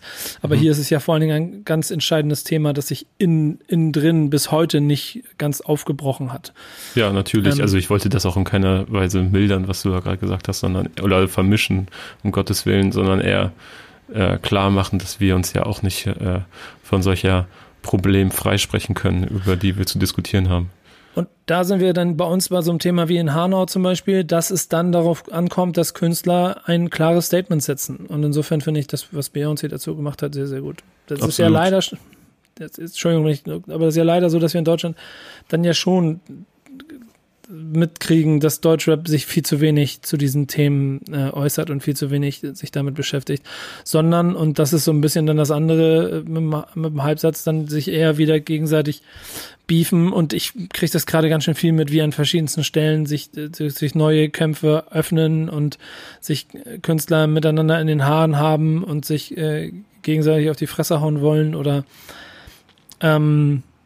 sonstige Dinge und Stress, und im Prinzip die ganze Promo-Phase darauf aufgebaut ist, sich gegenseitig an die Haare zu gehen. Das ist altbekanntes Muster, das ist auch schon oft gesehen, und es ist für mich aber nicht so, es greift irgendwie vielleicht auch noch viel weniger, als es früher gegriffen hat, aber ich habe das Gefühl, wir haben gerade wichtigere Themen, über die wir uns unterhalten müssten. Also wirklich ganz ehrlich, je mehr ich das mitbekomme, bei Künstlern, desto uninteressanter wird's für mich, dieses Projekt. Ja. Also die Zeiten sind irgendwie vorbei, dass ich mich da so reinknie dann und das nachvollziehen möchte, und dann ist es einfach so. Vielleicht gucke ich mir mal so ein 2,5-minütiges Video auf einschlägigen YouTube-Kanälen an, die mir die Situation zusammenfassen, schüttel den Kopf und denke mir, weiter geht's. Aber das ist jetzt, die Zeit, in der ich das interessant fand, ist irgendwie sehr vorbei. Ja, es ist schwierig so. Es ist schwierig. Ich merke da ja auch beim einzelnen Künstlern immer Wandel, und das Alter führt auch dazu, dass Künstler hier und da dann auch mal noch einen anderen Blickwinkel auf die Sachen kriegen. PS Watts ist immer für mich ein Musterbeispiel dafür, der noch vor ein paar Jahren den Beef mit Casey Rebel nach alter Manier mit einem Diss-Track quasi regeln wollte, weil er irgendwie ein Problem hatte. Und oder da natürlich vielleicht auch eine Promo drin gesehen hat und das aber so verpufft ist, weil es einfach nicht mehr funktioniert hat. Und jetzt auch schon ganz anders sich Themen und auch Stress gegenüber darstellt. So, ich glaube, da ist schon viel mehr möglich, dass man sich als Künstler auch anders aufstellt, anstatt immer mit negativer Energie. Dazu sind wir alle in einer Kultur, die eigentlich für positive Energie steht. Und das ist, es fehlt mir. Es fehlt mir wirklich. Und deshalb findet auch manches gerade nicht statt, und deswegen machen wir auch manches gerade nicht so. Lieber mit ein paar schönen Sachen beschäftigen. Und da sind wir bei den Songs, denn da sind wir beim Intro. Fang du mal an. Also ich weiß nicht, ob es bei dir so der Fall ist, aber oder sonst mache ich, weil ich fange an, weil das, ich weiß nicht, wie es bei dir war, weil die Brücke von der These zu meinem Song ziemlich lang, aber eine ziemlich schöne ist, denn The Streets. Ich muss ehrlich sagen, The Streets, ich respektiere alles, was da passiert. Ich mag die Ästhetik. Musikalisch gibt es aber seit dem Dry Your Eyes Song von vor 20 Jahren nicht ganz so viele Nummern, die mich wirklich voll gefesselt haben, weil ich vielleicht nicht tief genug eingetaucht bin, weil es vielleicht ein bisschen zu sperrig war, um wie ich es dann durch meinen Beruf machen muss, häufiger mal nur so drüber gehe, dass ich mich nicht so damit beschäftigen konnte. So, also es ist immer wieder sehr viel Respekt dafür. Ich meine, die lange Pause und so, das tut ja ihr Übliches dazu, aber auch das Comeback hat nicht so bei mir mehr als ein Nicken und schön, dass sie wieder da sind. Und ich verstehe, dass auf der Tour alles sofort ausverkauft ist, weil alle sofort dahin wollen, weil sie offensichtlich geil sind. Aber es hat mir so die Nummer gefehlt. Und dann kam jetzt, und der Song war ja schon ein paar Tage vorher draußen, mit das Video zu I wish you loved you as much as you loved him. Ein Corona-Video, das so eine wunderbare Ästhetik hat. Self-made, die Bilder irgendwie geil gemacht, das und ein geiler Effekt mit drin, dass ich dadurch den Song auf einmal ganz anders für mich wahrgenommen habe. Und ich jetzt ein richtiger Ohrwurm, und ich richtig Bock auf diese Nummer hatte, auch weil die Feature-Gäste geil waren, so, das hat einfach Spaß gemacht, so, es war eine geile Nummer, so, und deswegen ist das mein Song der Woche, The Streets, I wish you loved you as much as you loved him. Sehr langer Titel. Ja. Vielleicht kann man den IWYL, nee, ist auch Quatsch, okay. Mach mal. Ja, ich finde The Streets eigentlich immer, extrem stilsicher in allem. Also das ja, auf jeden Fall. Das und auch sehr gut eigentlich, aber so richtig auf Heavy Rotation liegt es tatsächlich bei mir auch noch nie. So, auch ich kann verstehen, warum das warum The Streets so ikonisch gefeiert werden. Und ich lande auch immer mal wieder bei bestimmten Tracks von denen, aber diese Ikonisierung von Mike Skinner hat bei mir persönlich jetzt noch nicht stattgefunden. Aber ich lande immer wieder da und merke, dass es gut ist, aber vielleicht ist es dann auch einfach im Endeffekt nicht so meins. Aber finde es auch geil. Ich kann es schwer beschreiben. Kennst du das? Wenn du so, ja, klar. Ich komme da eigentlich immer mehr auf die Videos zurück, als wirklich auf die Songs oder Alben. Es gibt halt Künstler, bei denen nicke ich ab, weil ich sehe und verstehe, warum alle die so geil finden. Also Musterbeispiel ist für mich jemand wie Frank Ocean, der für deine Generation wahrscheinlich jemand ist, der eine absolute Ikone ist. Und von meiner Generation aus, ich denke, ja, der ist cool, aber den Effekt, den du wahrscheinlich spürst, den habe ich schon, den hat mir Lauryn Hill oder hat mir Erykah Badu oder hat mir D'Angelo gegeben. Versuch das erstmal zu toppen. So, ich in der Zeit mit der Musik. Und trotzdem kann ich voll verstehen und es voll, also dann auch akzeptieren. So. Und vielleicht muss ich dem dann auch mehr Raum geben. Und ich habe mir fest vorgenommen, in irgendeiner Urlaubsphase nochmal Frank Ocean lange nochmal durchzuhören, um vielleicht den gleichen Effekt zu kriegen. Und bei The Streets ist es genauso. So, ja, ich verstehe es. Touché, das ist krass. So, ist nicht ganz meine Mucke. Und hier hat er mich aber gekriegt. Und übrigens ist ehrlicherweise, und das ist die Brücke zu deinem Song, bei deiner Künstlerin ist es für mich genau das Gleiche. Ja, so ein bisschen. So, ich fand übrigens zuletzt den Tame Impala Song von The Streets sehr gut, also das Feature. Ja. Das hat mich geguckt, das ist auch in meinem Playlist. Rede darauf komme ich jetzt zu sprechen. Denn mein Song diese Woche ist Lala Land oder Lala Land von Haiti. Und auch ein Video, also ein Song, du merkst es schon, ich habe Video gesagt, ein Song, auf den ich in erster Linie aufmerksam geworden bin, beziehungsweise hängen geblieben bin, weil ich das Video so cool fand und deswegen auch ganz anders drauf geguckt habe, viel gespannter zugeguckt und zugehört habe und da kann ich gar nicht so viel zu sagen. Es ist einfach in meinen Ohren ein geiler Hit, so, also wirklich ein Hit. Ja, Simon in der Redaktion hat das auch ganz gut gerade hier eben noch kurz mal notiert. Er meint, ist aber auch einfach ein harter Ohrwurm. Und das stimmt. Und ich glaube, das ist so ein bisschen das, was ich im Vergleich zu anderen Songs bei ihr vermisst habe. Denn ich bin auch in meiner Sonntagsfragerunde gefragt worden, was ich von ihr halte. Ich finde, die ist unheimlich talentiert, unheimlich interessant, ein Tick zu sperrig, um erfolgreicher, größer, reichweitenstärker zu sein mit dem, was sie da macht. Aber wahrscheinlich genau deswegen so wichtig, weil sie es macht, wie sie es macht. Und wenn dann ab und zu mal so Nummern entstehen wie diese, die ein bisschen mehr, also hier ist es so ein bisschen Ohrwurm, es ist halt so einen fröhlichen Charakter so, dann macht es hier unheimlich viel Spaß. Der ein oder andere Feature-Part, den sie schon in der Vergangenheit gemacht hat, auf dem Trettmann-Album DIY zum Beispiel, also das sind dann andere Dinger, die voll sich eingebrannt haben bei mir. Die Künstlerin an sich auf Album Montenegro Zero war ein sehr, sehr geiles Album, aber es hat dem trotzdem so das letzte Stückchen Druck gefehlt. Ja, verstehe ich. Weißt du, was ich meine? Und trotzdem ziehe ich jedes Mal den Hut davor, wenn ich sie sehe und höre, weil ich denke, ey, so eine krasse Künstlerin, so eine krasse Persönlichkeit, bitte hör niemals auf, weiterzumachen. Ist auch scheißegal, also für dich vielleicht ist es nicht egal, aber ich finde es scheißegal, wie viele, es ist schön vielleicht auch zu sehen, dass es noch nicht so greift, weil es dafür zu gut ist, dann haben die Leute es nicht verdient und nicht verstanden. Ja, ich bin auch sehr gespannt. Ich fand das Perroquet-Tape richtig, richtig gut. Das hat mich nämlich, da habe ich nämlich zu dem Zeitpunkt ehrlich gesagt gar nicht viel von ihr erwartet. Dann kam das Tape und es hat mich voll aus den Socken gehauen. So ähnlich damals wie, wie hieß denn noch das Tape auf Soundcloud? Das muss ich gleich mal nachgucken. Aber das fand ich auch so gut. Und jetzt wieder diesen Song fand ich richtig gut. Und ich habe heute Morgen noch in den Podcast von unserem Kollegen vom Splash reingehört und Alex hat ja mit ihr ein Video-Interview geführt und das kann ich übrigens auch mal hier so sagen, so Alex, falls du es hörst, Glückwunsch. Ich weiß nicht, ob das schon mal jemandem vor dir gelungen ist, das auch wirklich zur Veröffentlichung zu bringen. Deswegen werde ich da ganz gespannt reingucken und er hat gesagt, er hat ja schon das Album gehört, das am 3. Juli erscheint, hat auf den Namen Sui Sui, also ich glaube zumindest, dass es Sui heißen soll, französisch angehaucht.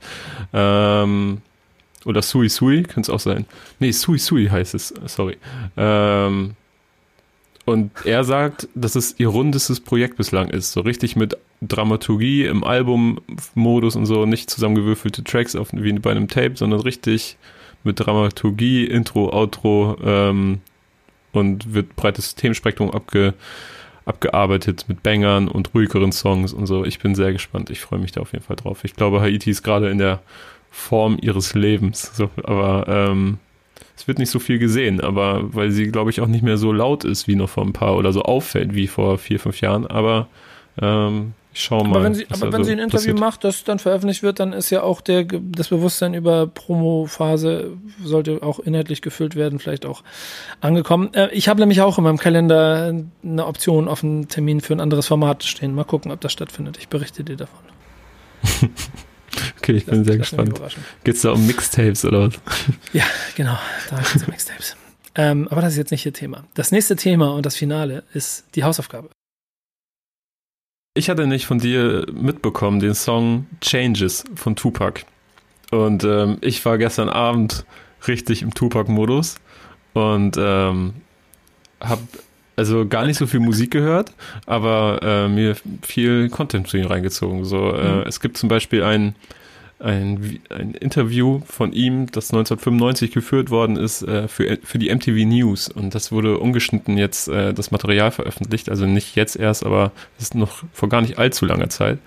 Das fand ich sehr interessant und habe mir dann in dem Zuge auch Changes reingezogen und der Song ist natürlich unglaublich aktuell, also Erschreckend, vielleicht sogar oder? Aktueller denn je. So, ich finde das so erschreckend. Tupac ist 96 gestorben, dieser Song kam 98 raus, war eine der ersten posthumen Veröffentlichungen von Tupac und auf einem Greatest Hits Album zu finden. Ich habe das aktiv natürlich nicht mitbekommen, da war ich mit meinen 7 Jahren dann doch noch ein bisschen zu klein für. Aber habe das natürlich dann später mitbekommen, als ich dann mich mit 13, 14 reingekniet habe und versucht habe, die ganzen Tupac-Biggie-Beef aufzuarbeiten und so weiter. Das ist ganz interessant. Ich frage mich, wie das gewesen sein muss, wenn man das nachholt und so gar nichts davon mitgekriegt hat. Und auch Tupac hören, so ob der, keine Ahnung, Tupac von 96 einen Effekt hatte. Changes fand ich richtig krass. So, aber der erste Song, den ich wirklich postum so richtig mitbekommen habe, also mit Veröffentlichung und neuer Song und gefällt mir und ich finde ihn geil und so, das war Ghetto Gospel. So, den finde ich richtig schlimm übrigens. Vom Album Loyal to the Game. Ja. Ich finde auch, dass man da auch nochmal merkt, ich finde den natürlich nicht schlimm, sondern das ist für mich irgendwie sehr viel, das verbinde ich sehr mit Jugend und aber Kindheit. Das ist Elton John, ne? Mhm, ein Elton John Sample, glaube ich, von 71 oder so. Und muss aber sagen, dass man schon merkt, dass bei dem Changes-Song, da merkst du, das sollte auch ursprünglich mal wirklich ein Song sein von Tupac. So alle 3 Parts passen zueinander, behandeln ein Thema, Changes tritt immer wieder auf. Es ist ja auch irgendwo eine Referenz an den Black Sabbath-Song Changes, den ich auch übrigens sehr gerne mag. Und dass es halt einfach ein rundes Ding ist, so einfach ein Song, den er wirklich geplant hat, rauszubringen. Und ich weiß gar nicht, ob wir da inhaltlich jetzt, wir könnten den so auseinanderfetzen, da könnten wir wirklich 2 Stunden drüber sprechen, über jede einzelne Zeile von diesem Song. Ich weiß nicht, wie tief wir da in die Materie eindringen wollen. Ja, ich meine, ehrlicherweise muss man vielleicht so die ein oder andere Zeile auf jeden Fall mit ins Auge nehmen, um klarzumachen, wie aktuell dieser Song ist, denn das ist schon erschreckend bei der Nummer. Da bleibe ich dabei. Ich gehe gerade die Lyrics nebenbei durch, so, weil ich nicht die Hausaufgabe hatte, deswegen fliege ich mal drüber. Aber bevor du einen hast, sag mal Bescheid, weil auch die Polizeigewalt so klar thematisiert wird und so, das ist schon... Ja, also es geht natürlich sehr viel um Polizeibrutalität, der War on Drugs wird angespielt, also die Drogenepidemie in den 80ern, in denen vor allen Dingen schwarze Communities sehr große Probleme mit Crack hatten, wo es dann ja auch immer wieder zu den Theorien kam, ob das von der US-Regierung gesteuert worden ist, und diese Crack-Epidemie oder zumindest stiefmütterlich behandelt worden ist, dann Tupac geht auf so viele Dinge ein. Er geht zum Beispiel auf U.P. Newton ein, der Gründer der Black Panthers, der 1989 erschossen wurde. Da sagt er, it's time to fight back, that's what you said, 2 shots now, you's dead.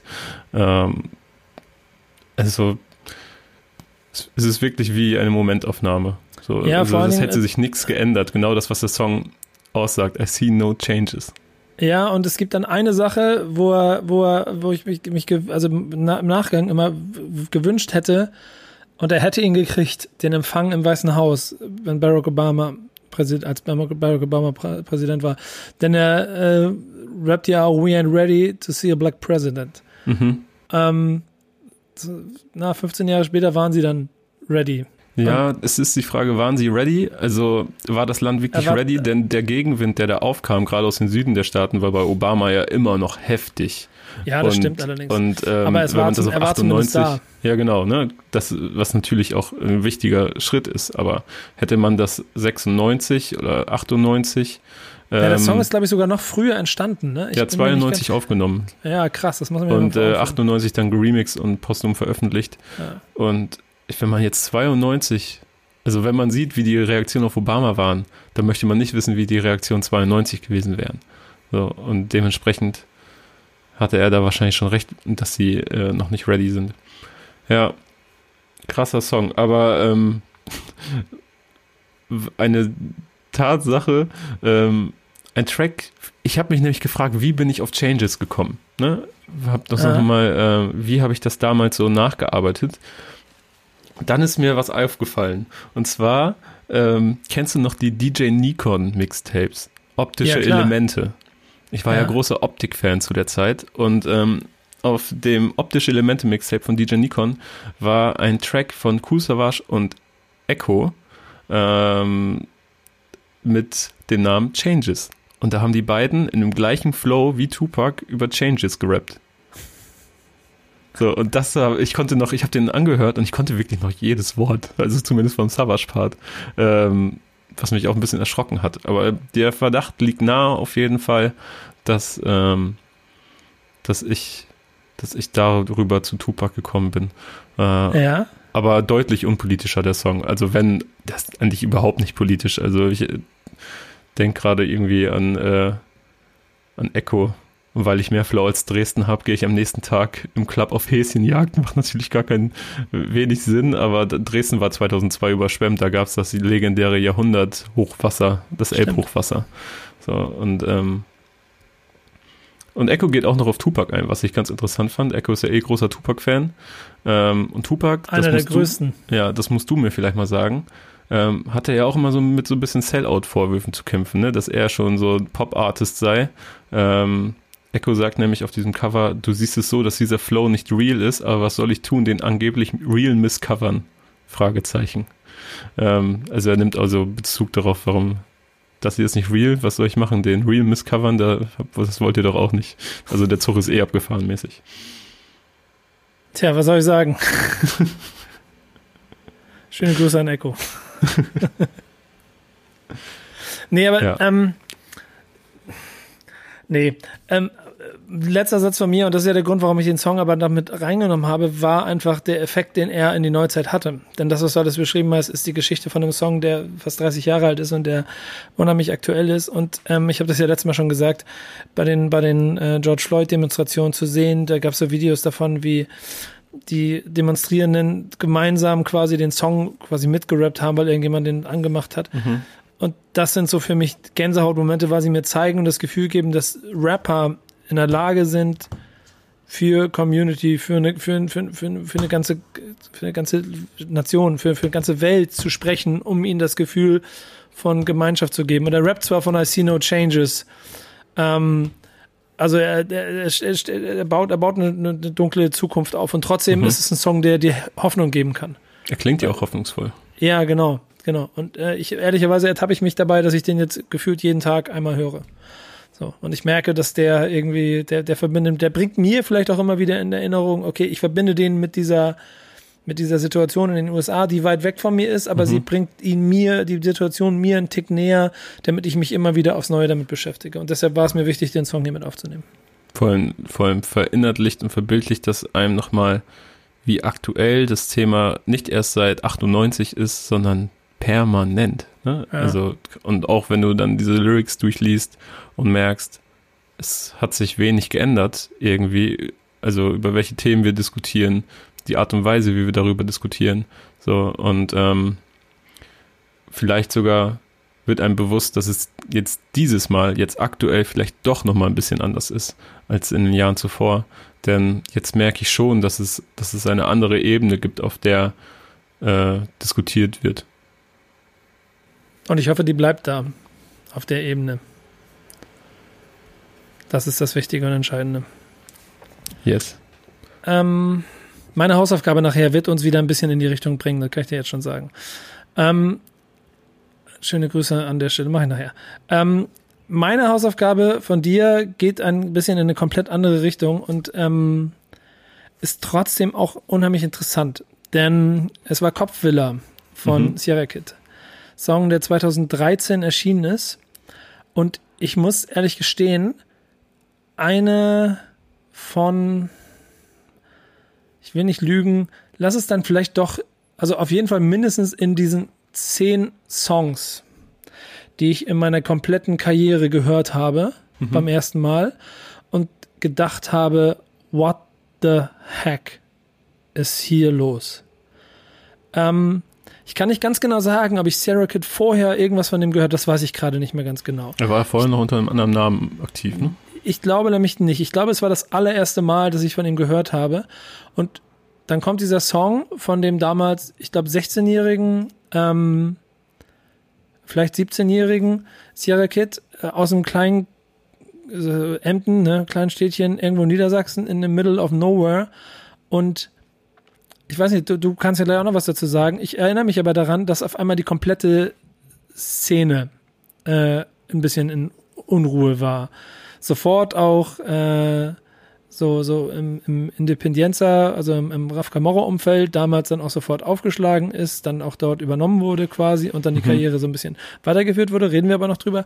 Der Song aber selber, also ich kann mich kaum daran erinnern, dass ich von einem Kerl in seinem Alter zu dem damaligen Zeitpunkt so viel Emotionen auf den Punkt gebracht erlebt habe. Ich glaube, der Effekt, der dazugehört, ist, dass der Beat halt auch einfach so atmosphärisch, so perfekt dazu gepasst hat. Mit dem Vocal Sample am Anfang, so mit einem drum und dran. Die ganze Stimmung, die aufgebaut wurde. Und es steckt ja am Ende mit einem 4-Minuten-Song durch eine recht lange Bridge am Ende so, wo nochmal wieder die Catchphrases nochmal wiederholt werden. Es ist ja gar nicht so viel Text, der da drin ist. Aber es sind so Dinge, die einfach hängen geblieben sind. Für immer. Und ich werde, glaube ich, auch noch in 10 Jahren, wenn man mich nach Sierra Kid fragt, immer wieder mit einem kleinen bisschen Gänsehaut auf meinem Arm zitieren, komm, ich buchstabiere dir Hass, L-I-E-B-E. Ich weiß noch ganz genau, wie ich damals das gehört habe, krass, 5-mal drüber immer wieder zurückgespult. Ja, Mann, das ist einfach gut. Dazu kommt ein Paket, wenn wir uns jetzt Sierra Kid 7 Jahre später angucken und seine Karriere. Ich lehne mich nicht zu weit aus dem Fenster, wenn ich sage, das, was da als Talent sich da aufgezeichnet hat, den Status hat er nicht geschafft. Er stand sich sicherlich selber im Weg, wenn du den Karriereweg siehst und was er in seinem Leben gemacht hat. Er ist gerade jetzt aber auch wieder in einer Phase, wo er zweifelsohne krass zeigt, wie talentiert er ist und auch wie gewachsen. Und wir reden ja immer noch vom Jungen, der Anfang 20 ist im Moment. Das darf man an der Stelle immer noch nicht vergessen. Der ist in Mitte 20, der ist irgendwo Anfang 20. Oder? Ja, knapp, ja. Ja. Ist kurz vor Mitte 20. Das heißt, da ist immer noch so viel Zeit und der hat schon so viel durchgerannt. Und da sind wir aber wieder bei dem Song. Denn wenn du dir den durchhörst, und das ist das, ich hab ihn heute Morgen unter der Dusche, habe ich ihn noch 5-mal durchlaufen lassen. Ja, ich habe lange geduscht heute Morgen. Und hab ihn wirken lassen. Und es ist krass, wie er da in dem Song inhaltlich schon im Prinzip erzählt hat, was danach in seinem Leben passieren wird. Das war wirklich erschreckend. So nach dem Motto, okay, sie gehen alle, wollen mich, wenn ich falle und so. Also er hat quasi beschrieben, okay, ihr werdet alle so ein bisschen an mir reißen. Ich bin ein Genie, aber ich krieg's nicht hin, das, was er damals sagte, noch das Geschenk für meine Freundin Monate abbezahlen. Also das Gefühl von Anspruch und Wirklichkeit, so die eigene Zerrissenheit. Die Leute kommen, die wollen alles von mir. Ihr habt alle mich als MP3 irgendwo. Das heißt, ich spüre den Hype, alle wollen, ich spüre auch den Druck und ich weiß jetzt schon, dass ich daran scheitern werde. Und das fand ich krass interessant zu hören, was auch gleichzeitig erschreckend ist, wenn man dann sieht, wie die Karriere weiter verlaufen ist. Und ich, also an dieser Stelle schöne Grüße, falls du das hier hörst. Ist ganz lustig. Ich habe irgendwie dann diese Zeile auf seinem auf dem Song Armin nochmal, also ist mir wieder in den Kopf gekommen, der Hate wirkt alt wie Nico Beckspann oder wie Beckspann Nico. Ja, jetzt auf dem neuen Album, ne? Ja, genau. Ich habe heute Morgen durchgehört und auf einmal war ich so, Nico Beckspann, habe ich nochmal kurz zurückgespult. Ja, genau, und das ist mir ja beim Durchskippen am wann war das, weiß ich gar nicht, Wochenende oder so ist mir das dann aufgefallen und heute Morgen dann wieder, ach ja, krass, stimmt. Also schöne Grüße, ich weiß nicht, wenn es ein Diss ist, schöne Grüße, wo ist jetzt der Diss? Ich peil's nicht mal, um Kuzawasch zu zitieren, aber ja, ich habe einen grauen Bart, kann man nichts machen. Und trotzdem echt sehr viel Respekt und liebe Grüße, denn, und das muss ich ehrlich sagen, als ich mir das so ein bisschen durchgelesen habe und den Künstler nochmal also sein ganzes Werk nochmal wirken lassen, ich glaube, wir haben nie ein Interview gemacht. Und ich finde das eine sehr, sehr spannende Geschichte. Ich glaube aber, natürlich ist sie an vielen Stellen auch schon erzählt worden, so. Aber irgendwie möchte ich da nochmal, vielleicht an irgendeinem sinnvollen Punkt nochmal zusammenkommen und sich nochmal Gedanken drüber machen. So. Im Moment sind auch durch Corona und durch Umstrukturieren, mache ich gerade gar nichts eigentlich, außer die ganzen Podcast-Formate. Und ich habe keine Ahnung, wie er aufgestellt ist, aber weil ich ihm zu alt bin, Kacke findet. Aber ich finde die Geschichte interessant. Ich finde auch eine der interessantesten Karrieren, die ich bislang so verfolge habe und so aktiv verfolge. Wirklich. Ja, weil sie sich auch immer selber zerstört, ne? Das muss man ja auch mal ehrlicherweise sagen. Ja, also, oder halt die Umstände, ne? Also ist schon, ich finde es einfach sehr interessant. Und vor allen Dingen finde ich auch, ist sehr interessant, wie offen er mit allem umgeht, thematisiert, wie transparent er für seine Fans ist. Ich erinnere mich an einen längeren Stream, wo er nochmal so seine Karriere durchgegangen ist und auch über zum Beispiel dieses Hotbox-Interview mit Marvin Gaye, worüber damals viel geschmunzelt worden ist, eingegangen ist und erzählt hat, dass es ihm halt absolut nicht gut ging zu diesem Zeitpunkt, weder körperlich noch mental, und wie er damit umgegangen ist, das fand ich sehr, sehr krass, sehr mutig, ja, sehr offen und ja, gut. Es ist auch krass. Interessanter Künstler einfach.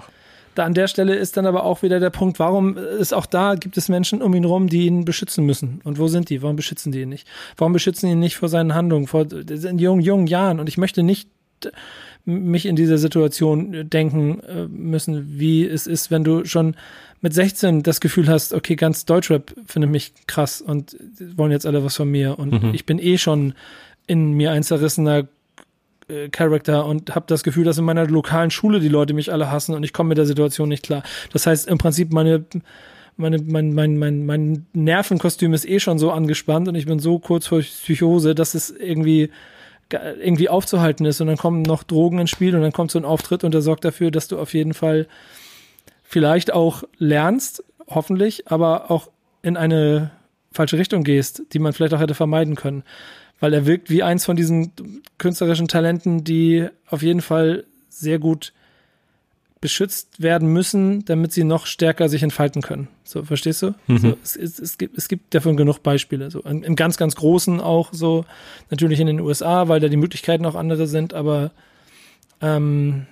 es wird spannend zu sein, wo er in 5-6 Jahren ist. Ich finde auf jeden Fall, auch wenn ihr jetzt keine krassen Sierra Kid Fans seid und euch jetzt nicht das ganze Album geben wollt, 600 Tage, es ist letzten Freitag erschienen, dann würde ich euch dennoch nochmal die Anspielstation Gott mit auf den Weg geben, wo er selbst nochmal eigentlich die letzten Jahre sehr einprägsam zusammenfasst und auch zusammenfasst, was ihm so durch den Kopf geht derzeit. Fand ich sehr beeindruckend.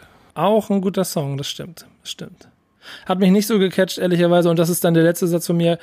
Kopfvilla hat mich damals echt fertig gemacht. Und ehrlicherweise ist das so ein bisschen wie so ein Gefühl wie bei Yemi Yassin und Kokaina. Komplett andere Richtung, auch ein komplett anderer Impact am Ende. Auch wirtschaftlich für den Künstler. Aber ähnliche Bedeutung. Das ist danach, also ganz subjektiv bei mir, danach war es schwer, das nochmal zu toppen. Okay, so. Das ist interessant. Das ist bei mir nämlich nicht so der Fall. Also so, ja, das damit tue ich ihm auch bestimmt an der Stelle Unrecht, weil vieles, aber es ist bei mir das Gefühl aus Musik und, also es war perfekt. Dieser Song war perfekt. Ich glaube, ich werde ihn auch immer der wird in immer in besten Listen bei mir immer mit auftauchen, weil ich den in sich so perfekt finde. Krass. Schöne Grüße. Hausaufgaben, was kriege ich auf? Du bekommst von mir einen damaligen Exclusive-Track, damals gab es noch Exclusive-Tracks, des Modekatalogs 77 Store. Boah, wo bekommst du jetzt, Alter? Ja, den habe ich mir nämlich immer nach Hause bestellt, da habe ich so einen Katalog bekommen und da habe ich mir da so angeguckt, welches 4XL-Shirt ich mir jetzt als nächstes kaufe. So ein Stoppschild zum Beispiel mit Stop Snitchen, Stop Lying. Und dann so, ich 14-jähriger Hans Wurst auf dem Dorf. So, ja. Stark. Du ahnst vielleicht, wo es hingeht, aber dennoch werde ich dich überraschen. Es fühlt sich gut an, ein Orson zu sein von The Orsons. Boah, stark. Also safe hätte es jetzt eigentlich irgendein Kusavage-Song sein müssen, weil der ja eine sehr enge Collabo zu der Zeit mit Sam. Stimmt, mit Azad auf jeden Fall, ja. Ja, genau. Aber geil, nehme ich an. Finde ich gut. Ich muss mir überlegen, von wann der Song war. Wann war denn das? Muss irgendwo 2007 oder 2008 oder so gewesen sein. 9? Ja. 9? Okay. Viel Spaß bei der Recherche, das wird lustig. Simon, ich möchte auch ein bisschen was über den 77 Store. Vor allem möchte ich wissen, wie geht's dem 77 Store eigentlich? Ich habe das schon mal versucht rauszufinden, so, aber ich bin gespannt auf Simons Recherche auf jeden Fall. Ja, Simon, du machst das schon. Meine Hausaufgabe ist muss ich ehrlich ein bisschen sagen, Hommage an das, was mein lieber Freund Falk Schacht immer überall macht, wenn es um Also das ist ganz lustig. Ich bin ja einer, der, ich glaube, ich gehöre zu den 5 Leuten, die es geschafft haben, alle 180 Folgen oder keine Ahnung, Schacht und Wasabi komplett durchzuhören. Bro. Ja, genau. Ich bleibe auch dabei. Ich werde auch durchziehen. Ich freue mich auf die 200. Folge. Und er immer mal wieder diesen Song anbringt, wenn es um Beispiele von Künstlern angeht. Und gerade in der letzten Zeit, ich glaube, vor 1-2 Folgen war das auch wieder Thema. Und deswegen wollte ich dir den mitgeben. Von Songs, die zeigen, wie schon in den 90er Jahren aus Hip-Hop heraus mit politischen Missständen gearbeitet wurde. Und es ist nicht fremd im eigenen Land, weil das wäre zu einfach. Es ist aber auch aus Heidelberg, es ist Boulevard Boo und es ist Geht zur Polizei. Okay. Hast du den schon mal gehört? Ich glaube nicht, ehrlich gesagt. Ja, siehst du. Vielleicht, wenn ich ihn höre. Boulevard Boo ist mir selbstverständlich ein Begriff. Ja. Aber den Track habe ich jetzt nicht in den Ohren oder so. Und den möchte ich gerne immer von dir interpretiert haben. Ist auch kein Mega-Hit, ne? Ist ein Untergrundhit. Ist einer der Hip-Hop aus den Early Days, so 95 oder so, wenn da rausgekommen ist. Zu der Zeit. Und Szene intern sehr, sehr geschätzt. Der ist ja auch, glaube ich, ich weiß gar nicht, ob er ein Album gemacht hat am Ende, aber auch das, Simon, findest du bitte raus. Aber ist ein Name, den jeder, der in der Zeit damit groß geworden ist, auch kennt und schätzt. So.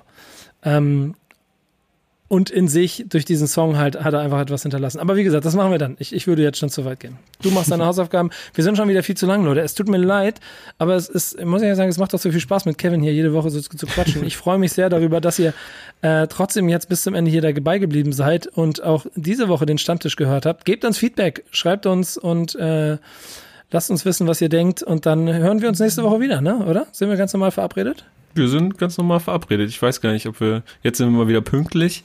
Ob wir, ja, nächste Woche. Ich habe auch schon im Kalender stehen. Nächste Woche auch wieder Montag. Ach, Montag nehmen wir auf. Okay, perfekt. Dann haben wir alles geregelt. Ihr seid transparent dabei. Ja, genau. Ja, weil die andere Folge jetzt ja gerade, also die andere Folge ist ja recht nah dran gewesen. Jetzt habt ihr eine Woche Zeit, euch mit der Folge zu beschäftigen. Macht's gut, meine Leute. Bis bald. Denkt dran. Alles Backspin. Immer Werder bleiben.